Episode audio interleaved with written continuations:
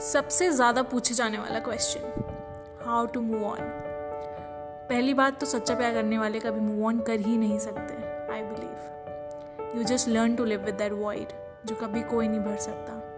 And I myself know that pain so trust me on that जब आप किसी को खोते हो, आपको पता होता है that you never gonna get them back पर उससे हमारी ज़िंदगी ख़त्म तो नहीं हो जाती. और ये क्या उसके लिए स्टोरीज पोस्ट करते रहते हो? सो so दैट वो देखे? और सैड सॉन्ग सुनना बंद करो भाई।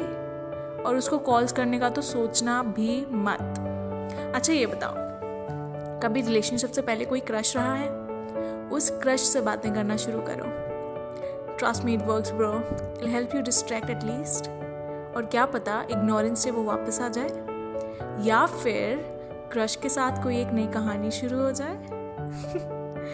Thank me later okay bye